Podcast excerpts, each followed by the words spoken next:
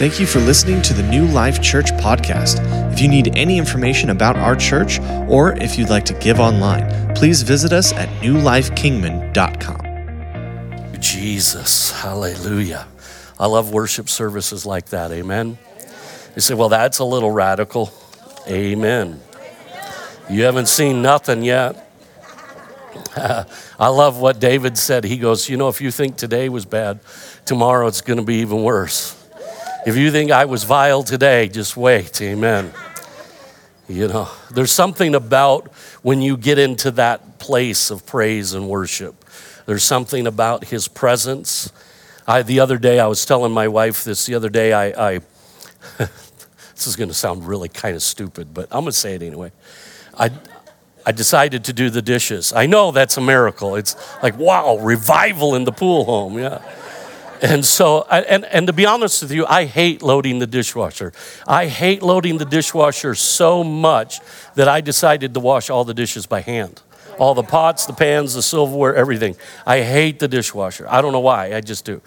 Anyway, I decided that what I would do is I'd put on, on uh, YouTube on my TV and just have worship going on. And so I turned my surround sound on, and so I had all the, you know, and I got this big thumping bass, and you know, it was loud. You could, I know that the neighbors heard it.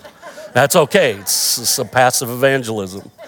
Amen. So I turned it on, and and I had that song uh, "Waymaker." You know. Uh, He's, you know, he makes, he's waymaker, promise keeper, light in the darkness, all of that. And, and they were singing, and in this particular version, this one church, they sung that one song for 28 minutes. And I was like, wow. And even, even the worship leader, they got up and they said, You know, I know you're probably thinking, why are you repeating this over and over? And it's not because God needs it repeated, we need it repeated. We need to sing it because there's something that happens. And I'm telling you, there's some, something happened in my front room. My, if you were in my house, my front room, my, then the counter of our sink, and you can see the, and uh, there was this presence. And the presence was so thick, I had to stop washing dishes. And that was okay. Praise God. That was really good. And I just got worshiping God, and, and he came in there, and I began to cry like a big old baby, and, and, and just God just met me in that place. And there's something about worship. Worship. See, when they when they worshiped the Lord in the Old Testament, he would come, his presence, his manifest presence, some called it the Shekinah glory of God, would come into that place. People were uh, uh, uh, healed instantly. People were delivered and set free, and, and all manner of things took place because in the presence of God is everything we need. Can you say amen? And so that's why we contend in worship. And, and I know because there's times when I come into church, I could tell you this. I'll, I'll, be, I'll just open up to you and be a little vulnerable. There's times where I don't want to worship. I don't want to. Say, why? I don't know. I just don't want to. You ever get in one of those moods? You know, it's kind of like a four year old. Why aren't, why? I don't know, I don't want to. It's like, you know, and you're like, why, why is it that this is happening? And I don't know, but that's in those moments that I have to make a quality decision and go, I don't care what you want. You're going to worship him and you're going to step into that.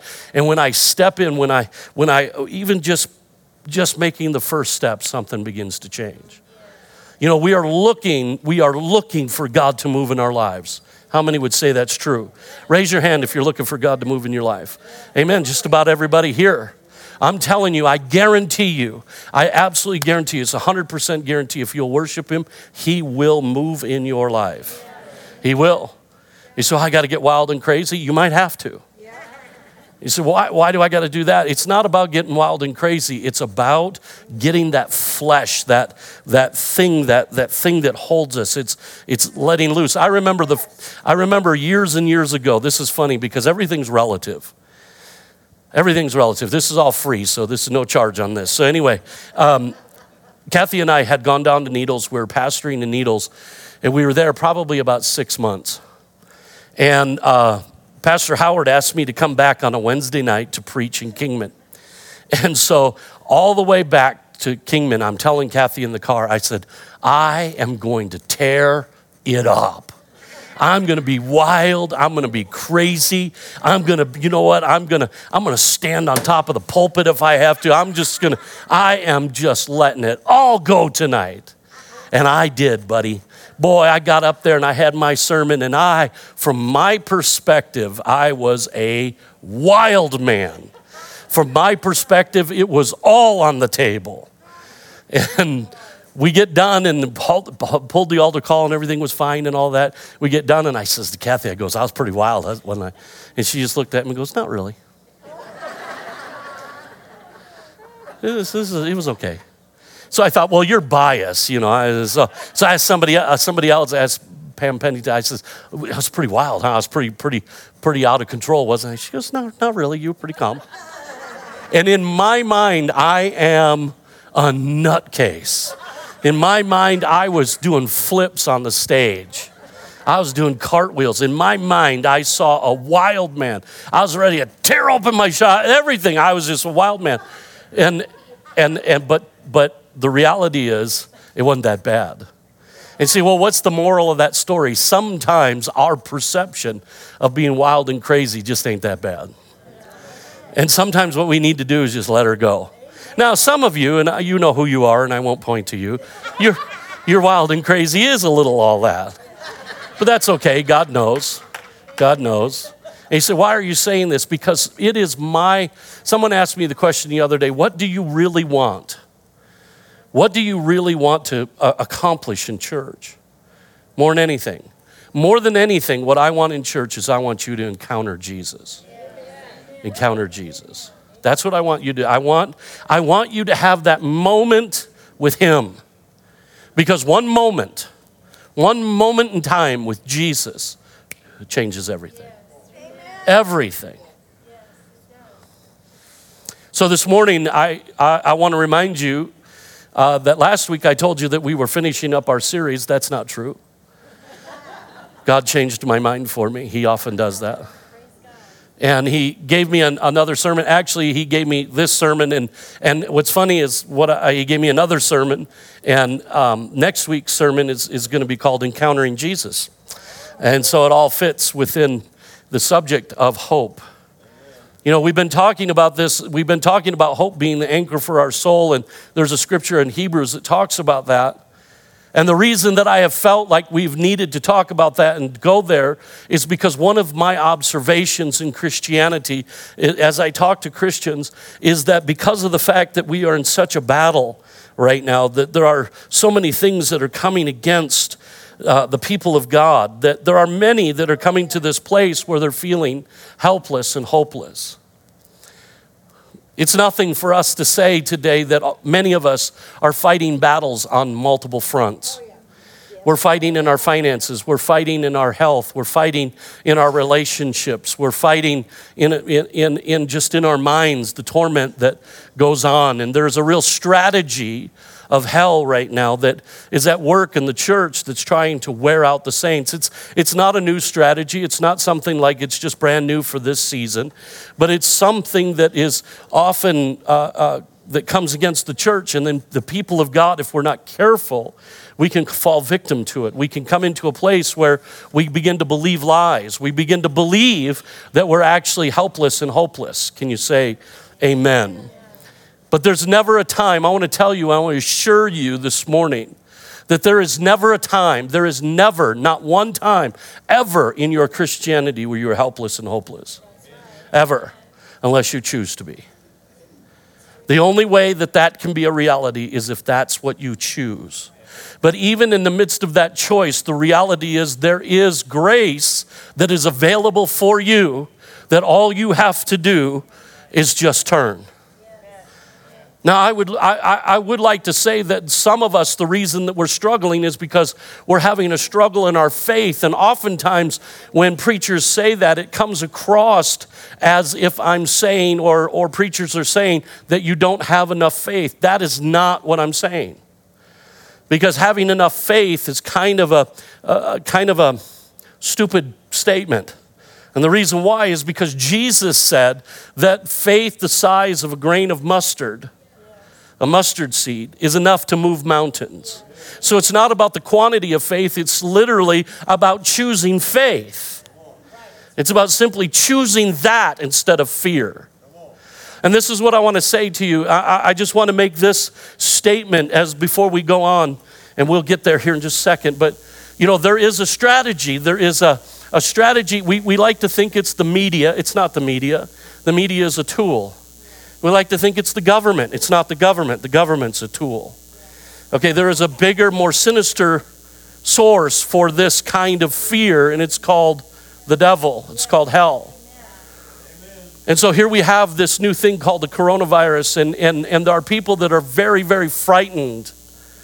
And the reality is that fear is being perpetuated by these tools. Now, once again, I, I'm not here to say that there's not a reason for concern and that we should be careful and that you know it's just like i, I had a doctor say to me one time he i said doc i want to lose weight and he goes i'm going to give you a perfect diet plan eat less move more that's how simple it is. See, make sure, I love, I saw a meme on Facebook, and the guy's looking at the empty shelf of where all the hand sanitizer and soap is, and he goes, Weren't you washing your hands before?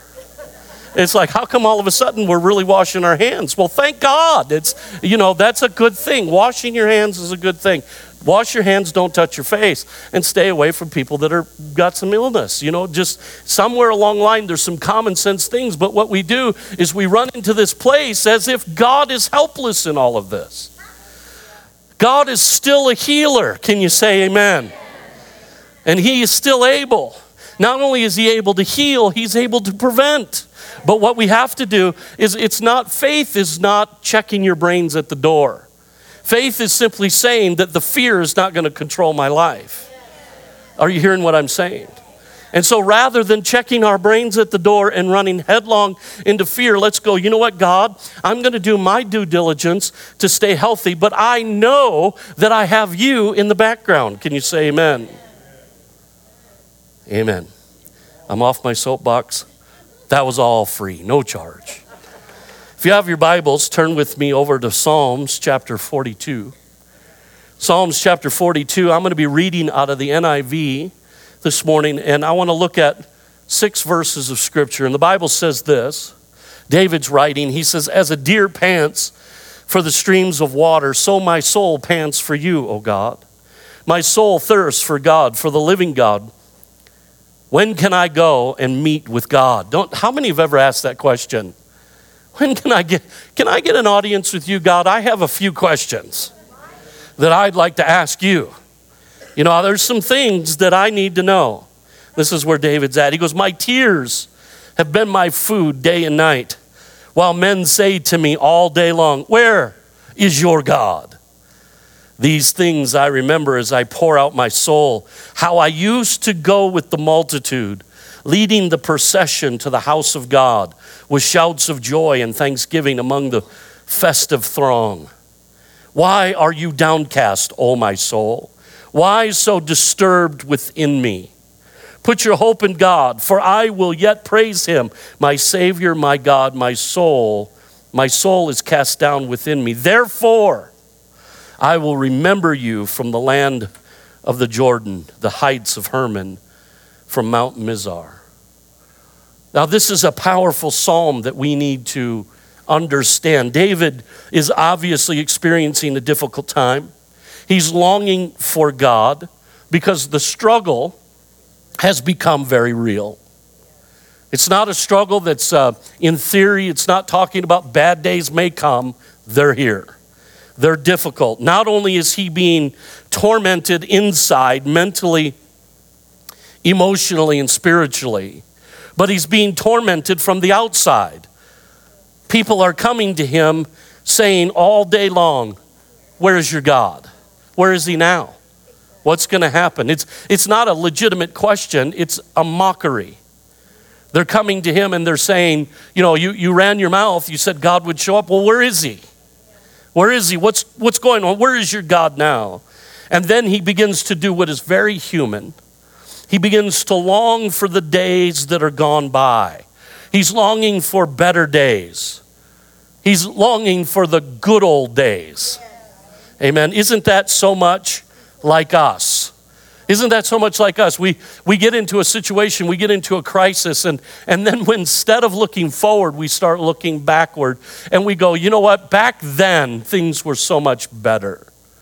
Back then, back then, things were so much better. We, we long for better days because we've become discouraged and disillusioned and depressed, helpless and hopeless. And we look with fondness on these good old days as if in those days there were no problems. Convincing ourselves that we are what we are currently experiencing is worse. Are you hearing me? Isn't that what the children of Israel did? God sets them free. I mean, when you follow the story of Exodus and you spend some time reading through what God did, He did 10 outstanding miracles to deliver them. I mean, these were unheard of miracles. Not only that, but when Pharaoh finally said, Fine, get out of here, God put it into the heart. You read it, read it in Exodus. God put it into the heart of every Egyptian to give them all their stuff. I mean, that's just mind boggling. They don't even have to wrestle for it. They're so glad to get them out of the land. They go, You get out of here and take all our stuff with you. It's amazing. It is absolutely amazing. But yet they get out into the wilderness. They're not out there long, and they come to a place of crisis. Now, the amazing thing is, God is wanting to do something very powerful in them. He's taking them to a promised land, and He wants to be their God, and He wants to show them things that they've never seen. And on top of that, He wants to show the rest of the world that He is God and that they are His people. And so they come up to a situation that requires a miracle. But instead of looking to God, and looking to what he has already done, they look back into slavery. If you go read it, you can you can spend some time. I challenge you, go read it. Here's the verse that the, this is the amazing verse. They begin to long, the Bible says, for free fish. Yeah. They long for leeks and onions, but there's one verse I thought it was really interesting when I read it. They longed for free fish. Forget the fact they were not free. So, what that meant, they ain't getting, you know, they're not getting halibut, they're getting carp, mudsuckers, they're getting bottom feeders. Somehow they convinced themselves, yep, them carp in Egypt were a lot better than where we're at now because it was free. You're not free, but your carp is. You say, How do you cook a carp? Let me tell you, this is a recipe. It's a little free. I'm going to just, it's a public service that I offer. It's a free recipe on how to cook carp. What you do is you get your carp, you fillet it, you put it on a, a piece of oak, and you nail it down. You use four nails and you nail it down on this oak. Then you heat your oven to 750 degrees. Then you put that, the board and the carp in the oven for eight hours at 750 degrees. When it's done, you pull it out and you eat the board. That's how bad carp are. Okay? And so here's the children of Israel. They're looking back. They're looking back into, into slavery, into Egypt, where they had harsh taskmasters, and they're longing for the days of leek onions, leeks and onions and free fish. Never mind what God is doing in the moment. I know there was a challenge, I know there was a situation, but God has a plan, and God is is coming through. Can you say amen? Now, in David's story, as fast as the struggle seemed to come upon him, so did his epiphany. You need to see this in this passage because David, he admits, he goes, You know what? I'm longing for you, God. I can't seem to find you right now. Things are going bad. There's not a good thing. This is bad. But then he says, He goes, Why are you downcast, O my soul? Why so disturbed within me? He has a wake up call and he remembers something else. He, he stops for a minute and goes, Wait a second. Why are you traveling down this road? Why are you letting your circumstances inform your decisions? Why are you letting your situation uh, uh, define your identity? Why are you letting what's going on around you tell you who God is in your life? Why are you doing that? Why are you downcast, O oh my soul? Why so disturbed within me? And then he says something amazing Put your hope in God, for I will yet praise him, my Savior and my God. See, hoping in God does not come natural for us, does it? Hope in God doesn't come natural. Hope just doesn't come natural. It's just part of our makeup. We have to do something. This is what David's saying. He goes, put make a decision. You could choose this. You can go down that road. You can be discouraged. You can be disillusioned. You can be bummed out. Or you could put your hope in God. You can make a choice. See, we have to preach to ourselves. We have to preach diligently and forcefully to ourselves, or we will give way to discouragement every time. See, the best sermon you may hear in your life may be the one you preach to yourself. And it may only be five words long. Put hope in God. Listen to me. This is a little weird. I'll just go on record. You know, there's something interesting. I'll share a little bit about my story. There's been something that's happened to me in the last 10 years or so. I've been kind of on this journey. It's kind of, I would, I would, for the lack of a better word, I would call it a journey of awakening. Some stuff I, I knew about a long time ago. I actually walked in it, but for circumstances and reasons beyond complete understanding, I kind of drifted away from it. And then about 10 years ago, started coming back toward it. And in this time, I've come to discover that there are many things that I hold to intellectually in belief system, but I do not hold to in practice. See, we, we're really good at we're really good at finding scriptures that we love. You know, we, you know, the power of life and death are in the tongue, and we go, whoa, you have the power of life and death in your tongue. What does that mean? That means that you can speak things into life or you could speak things into death. It's your choice. We think about the, the indwelling of the Holy Spirit. We think about the fact that we are, in fact, God's dwelling place, that Jesus dwells in us, that He no longer dwells in temples made by men's hands, but He dwells in the hearts of men. And we think about the fact that the Bible says that in Him, in Jesus, all of the Godhead dwells bodily. And that dwells in us. And then we think about the things where we talk about the blood of Jesus, and it's the most powerful substance on the planet. We think uh, about the Word of God, that we could speak the Word. We, we even think Pastor Howie last Wednesday preached on angels, and we love the thought of angels as long as they stay little precious moment little fat, little cute little baby angels. You know what I'm saying? Well, I, I, and we love the thought of that until all of a sudden somebody starts talking about angels. It's like, ooh, man, don't creep me out, man. Let me tell you something. There are more angels in this room than there are people. It's a little weird.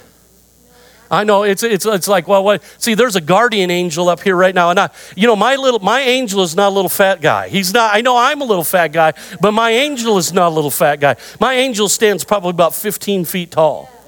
And he has a flaming sword drawn all the time. And then he has another one that's sheathed on his back just in case that one falls out of his hand and he's got muscles on top of muscles, and he is not good looking. And I, am sorry, I, I, don't mean to, but anyway, you know, that's weird, isn't it? Who are you talking to? I'm talking to my angel. I just apologize for calling him ugly. So, well, that's weird. It is a little weird. I'll admit that. But we're Christians, and, and God said his angels are ministers to those that inherit eternal life. And my angel ain't good looking. You say, why ain't he good looking? Because he's got a grimace, man. You mess with me and you're, you're dealing with him. You say, why do you want him ugly? Because I don't want him cute. I don't want him a little precious moment, little butterfly floating around. I want this dude taking care of business. You know what I mean? I want him, I want him to wear the battle scars. I want him, I want him with leathers on. I, I, I want him with spikes and I, long hair. And I, I, I want him to ride a Harley. And I, I, you know, I just want, I want, you know what I mean? I want him bad to the bone. You go, oh, that's a little silly. It may be. I really, you know, I've never seen him. I don't know what he looks like. That's my imagination. But you know what? Somewhere along the line, what I've done is come to this place that I believe he's real. And so I'm never alone. And when hell's coming against me, when the devil's sowing thoughts in my mind, there's an angel that's trying to whack his head off. Amen the book of Daniel, Daniel begins to pray, and the angel shows up after 21 days of prayer and fasting, and he says, The day you prayed, the, the, the message was dispatched. He says, But I got stuck fighting the prince of power of the air of Persia, the prince of Persia. So Michael came to assist me. I mean, this is Bible church. And, and you know what? Under that covenant, it was a lesser covenant. Under this covenant, not only do we have that angelic power, but we have power of the Word of God. We have Holy Spirit that lives within us. Are you hearing me? And sometimes what happens is we walk around as if we have nothing, that we're helpless and hopeless, and church is just not true. See, I love the way David wrestles and fights and struggles to maintain his hope.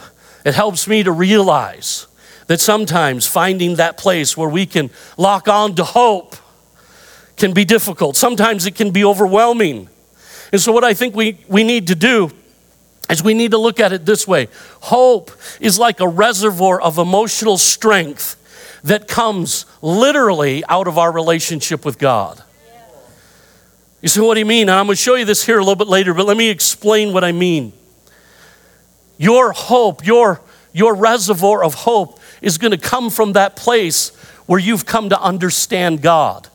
And if your understanding of God, if it's limited, if it's thin, if it's, if, it, if, it's, if it's immature, then the tendency is our hope will be immature. It'll be thin. That's why we talk about we need to know Him. Not just know about Him, we need to know Him, we need to experience Him. Why? Because it builds something in us. See, if I'm put down, if I'm taken advantage of, if I'm misunderstood, if, if I'm manipulated or humiliated, if I'm ignored or rejected or neglected, if I'm lied to or betrayed or, or abandoned or abused, it's, it's the emotional reservoir of hope that has its foundation in my, rev, revela- or in my uh, uh, relationship with Jesus. It's that uh, relational reservoir of hope that gives me the strength to stand in the moment of crisis. See, without hope, we don't have any power to absorb the wrong and to walk in love. We sink into self pity and self justification, and we become harsh and unforgiving. If I experience a setback in my plans, or if things don't go the way I hope for, in my interaction with people or in my prayers or, or how I want things to be done. I can find myself in a difficult season, and I, I look to the emotional reservoir of hope for the strength to keep going and not to give up. If I face temptation to be dishonest or to steal or to lie or to walk in lust, I look to the emotional reservoir of hope for the strength to hold fast to my righteousness. That's the power of hope. Are you hearing me? See, listen, biblical hope doesn't just believe for good things in the future, it expects them to happen. Are you hearing me? I was talking with a friend of mine in the office last week, and he was telling me, he goes, You know, I, I just got to ask a question. He says, I see so many people with problem after problem after problem after problem. And he goes, and I just don't see that in my life. So we got talking about that, and we got talking about how, you know, culture and, and, and generations and what we've faced as young people and, and all of that. We are living in a society today where people are having hopeless moments over very little things. And part of it is because we've taken the struggle out of life a little bit. We've tried to make everything easy. And so there's no, there's no uh, uh, endurance, there's no ability to stand. But also, what's happened in the church is we, we've dulled God down. God is an awesome God. He lives in fire. He's a consuming fire, the Bible says. He's awesome. You stand in awe of it. He's breathtaking. If he were to walk in here right now, we would all fall to our face. There would be nobody that would be arrogant going, Hey, what's up, God? We'd all be on the ground. He's awesome. But what happens is because of the fact that we don't know him, because of the fact we've never experienced him, because what happens a lot of times is we just kind of phone it in. We have no revelation of him. My prayer and my hope today is that God will fill your reservoir to overflowing so that no matter what season of life you find yourself in, good or bad, you will be able to reach deep inside and be able to find the strength to stand and to overcome. Another friend of mine called me the other day and he, he asked me a question.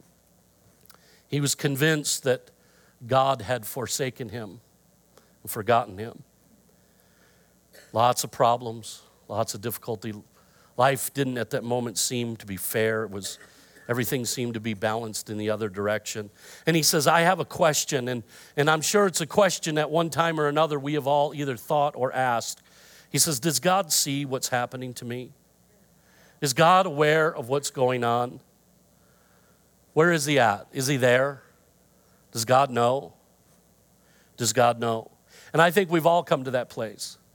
There's been times where life has gotten difficult and we've wondered, are you, are you aware? are you aware what's going on? Do you know what the circumstances are? Do you know what's happening? Because it's easy to believe in times of trouble that God has somehow closed his eyes or he's changed his view. It's easy to believe that he's paying attention to something else. It's easy to wonder where is God at? And there's a great story in the Old Testament that speaks directly to this because this is a very real question that I believe we need to have answered. And it's the story of Hagar, Sarah's Egyptian servant girl. In Genesis chapter 16, the Bible tells us that Abraham and Sarah are still believing for the promise. They haven't had their child yet. So they decide they're going to go ahead and help out God. Amen. We all come to that point. It's like, well, maybe I need to get a little bit more involved in this process. And so the Bible tells us that Sarah says, hey, you know what? I, I'm going to have this servant girl of mine help you to produce a child on my behalf. Abraham's good with the plan. That's a whole nother sermon. And for Hagar, things begin to look up for a moment because her status of being a slave, of being a servant, is changing. She's no longer a slave, but now she's going to be the mother of a promise. But when Hagar becomes pregnant, she begins to communicate an error of superiority over Sarah. She begins to mock her a little bit. And Sarah ain't going to have it. So she begins to mistreat her servant girl. And so things got so bad that Hagar took off into the desert. And it was dangerous because going out into the desert in that day it wasn't like going out into the desert in our day. There was a lot more risk. But somehow she made it to a spring of water in the desert and she sat down. She was exhausted. And no doubt she was confused. And her survival was uncertain. She began to wonder what is going on. Is there any hope for me? And I'm certain she began to believe that the blessing has now become a curse. She felt abandoned by everyone, and probably including God. helplessness and hopelessness with no discernible means of protection, complete vulnerability begin to set in. But in the midst of that, something amazing begins to happen. Because in Genesis chapter 16, verse 7, the Bible says, Now the angel of the Lord found her.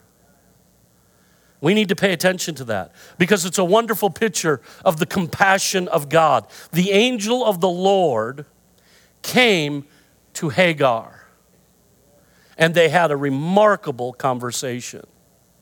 And in the midst of this conversation, they came up with a plan. And the angel tells her to go back to Sarah, that everything would change and everything's going to be okay. And then in Genesis 16 13, this is what I want you to see. The Bible says, Then she called the name of the Lord who spoke to her, You are the God who sees. For she said, Have I also here seen him who sees me? Now, this is a moment, this is a remarkable thing because God sees Hagar's affliction. And the result is because God saw her, she was able to see his grace and his mercy. Because God saw her affliction, she was able to see his provision. Are you hearing me? There's something about this because listen, she says, You are the God who sees. And because I've seen you, or you've seen me, I can now see you. Do you know something? Is Hagar was the only person that ever gave a name to God. Everyone else, every place else, either people are naming altars, or the place, or they're naming, or God's declaring his name. But in this scripture, this Egyptian servant, slave, because of this remarkable revelation, gives God a name the God who sees. Hagar enters into a relationship with God that reshapes her identity and her circumstances. No longer is she just a slave, but she is an heir to a promise. And there, besides the well, she proclaims, You are the God who sees. You are the God that sees. And ultimately, Hagar's story is more than a story of a slave and her son, but it's a story of God's care for those who have no earthly hope.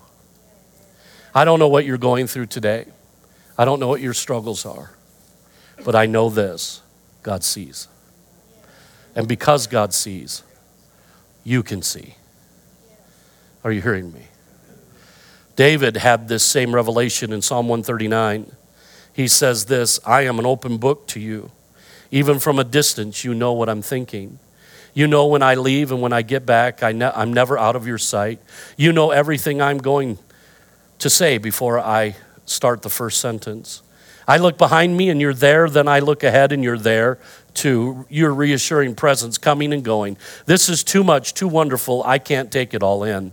Is there any place I can go to avoid your spirit, to be out of your sight? If I climb to the sky, you're there. If I go underground, you're there. If I flew on morning's wings to the far western horizon, you'd find me in a minute. You're already waiting there. Then I said to myself, Oh, he even sees me in the dark. At night, I'm immersed in light. It's a fact. Darkness isn't, isn't dark to you. Night and day, darkness and light, they're all the same to you. God sees. I don't know what you're going through, but God sees. He sees what you're going through. God knows every detail of your situation. And the good news about that is He knows every detail from an unbiased position.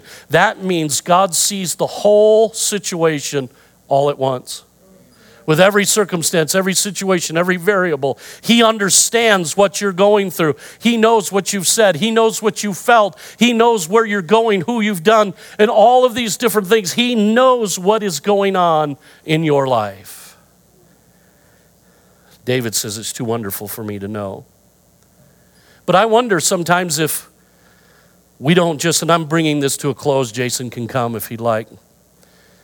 I wonder sometimes if we come to this place where we begin to wonder okay, that's great, God sees, but he must just be a casual observer. See, it's one thing to see, but it's another thing to be involved, isn't it? And I wonder sometimes if we don't just buy into that. It's like, yeah, you know, I know God's able, but is he willing? I know God sees, but is he going to do anything about what he sees? And there's a verse of scripture that declares the character of Jesus. And you need to understand something. Jesus is the reflection of the Father in heaven. There's a sign that the uh, um, uh, Grace Lutheran Church has on their, on their uh, uh marquee as you go down Harrison. It says this Jesus is God's selfie. The Bible says it this way Jesus is the express image of the Father. So, Jesus' character, what he demonstrated, is who God is. And in Matthew chapter 9, verses 35 and 36, it says, Then Jesus went about all the cities and villages, teaching in their synagogues, preaching the gospel of the kingdom. And listen, and healing every sickness and every disease among the people. But when he saw the multitudes, but when he saw the multitudes, when he saw the multitudes, he was moved with compassion for them because they were weary, scattered like sheep, like sheep having no shepherd. He saw them. He was moved with compassion. This statement, moved with compassion, it literally is talking about moving to action. It's not just compassion. He didn't just feel something. The, the word compassion literally has the, the meaning to be to step into the shoes of another to walk in my footsteps, to experience what I experience, and then to respond to it. The Bible tells us in this verse is that he's going through villages, he's going through cities, and he's healing and he's moving and he's ministering. Why? Because he's motivated by compassion, and that compassion came out of what he saw. One final scripture that puts the capstone on this Hebrews chapter 4, verse 13 through 16 says, And there is no creature hidden from his sight, but all things are naked and open to the eyes of him whom we must give account. Seeing then, isn't that wonderful? Here's the revelation nothing is outside of his sight, nothing is hidden from him. Because he has eyes to see, now I can see. That's way too good for that response right there. I'm going to read it again. There is no creature hidden from his sight. You're a creature, right? There's no person hidden from his sight, but all things are naked and open to the eyes of him, to him, uh, uh of him to whom we must give account.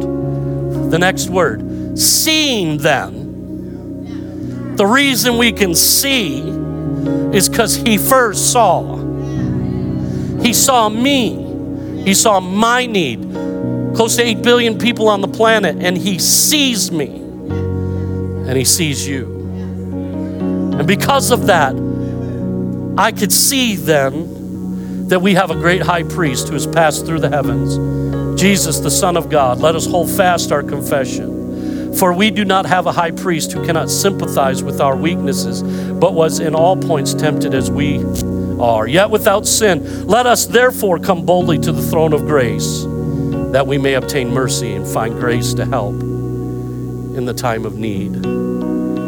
Church, I don't know where you may be or what you're struggling with, but I can tell you God sees. And He's motivated by what He sees, He's compassionate and he's going to get involved. He is involved. That, that's the story of, that's the essence of the song Waymaker.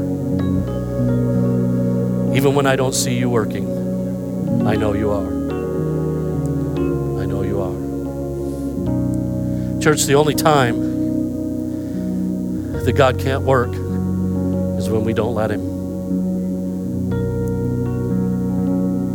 God's a gentleman. He will not force His will on you. You have to let Him. You have to come to Him. He sees, He knows right where you're at, He knows exactly what's going on. Some of you have thought that you've been forgotten. You have not been forgotten. He's right there. He's right there. and He's up to something wonderful.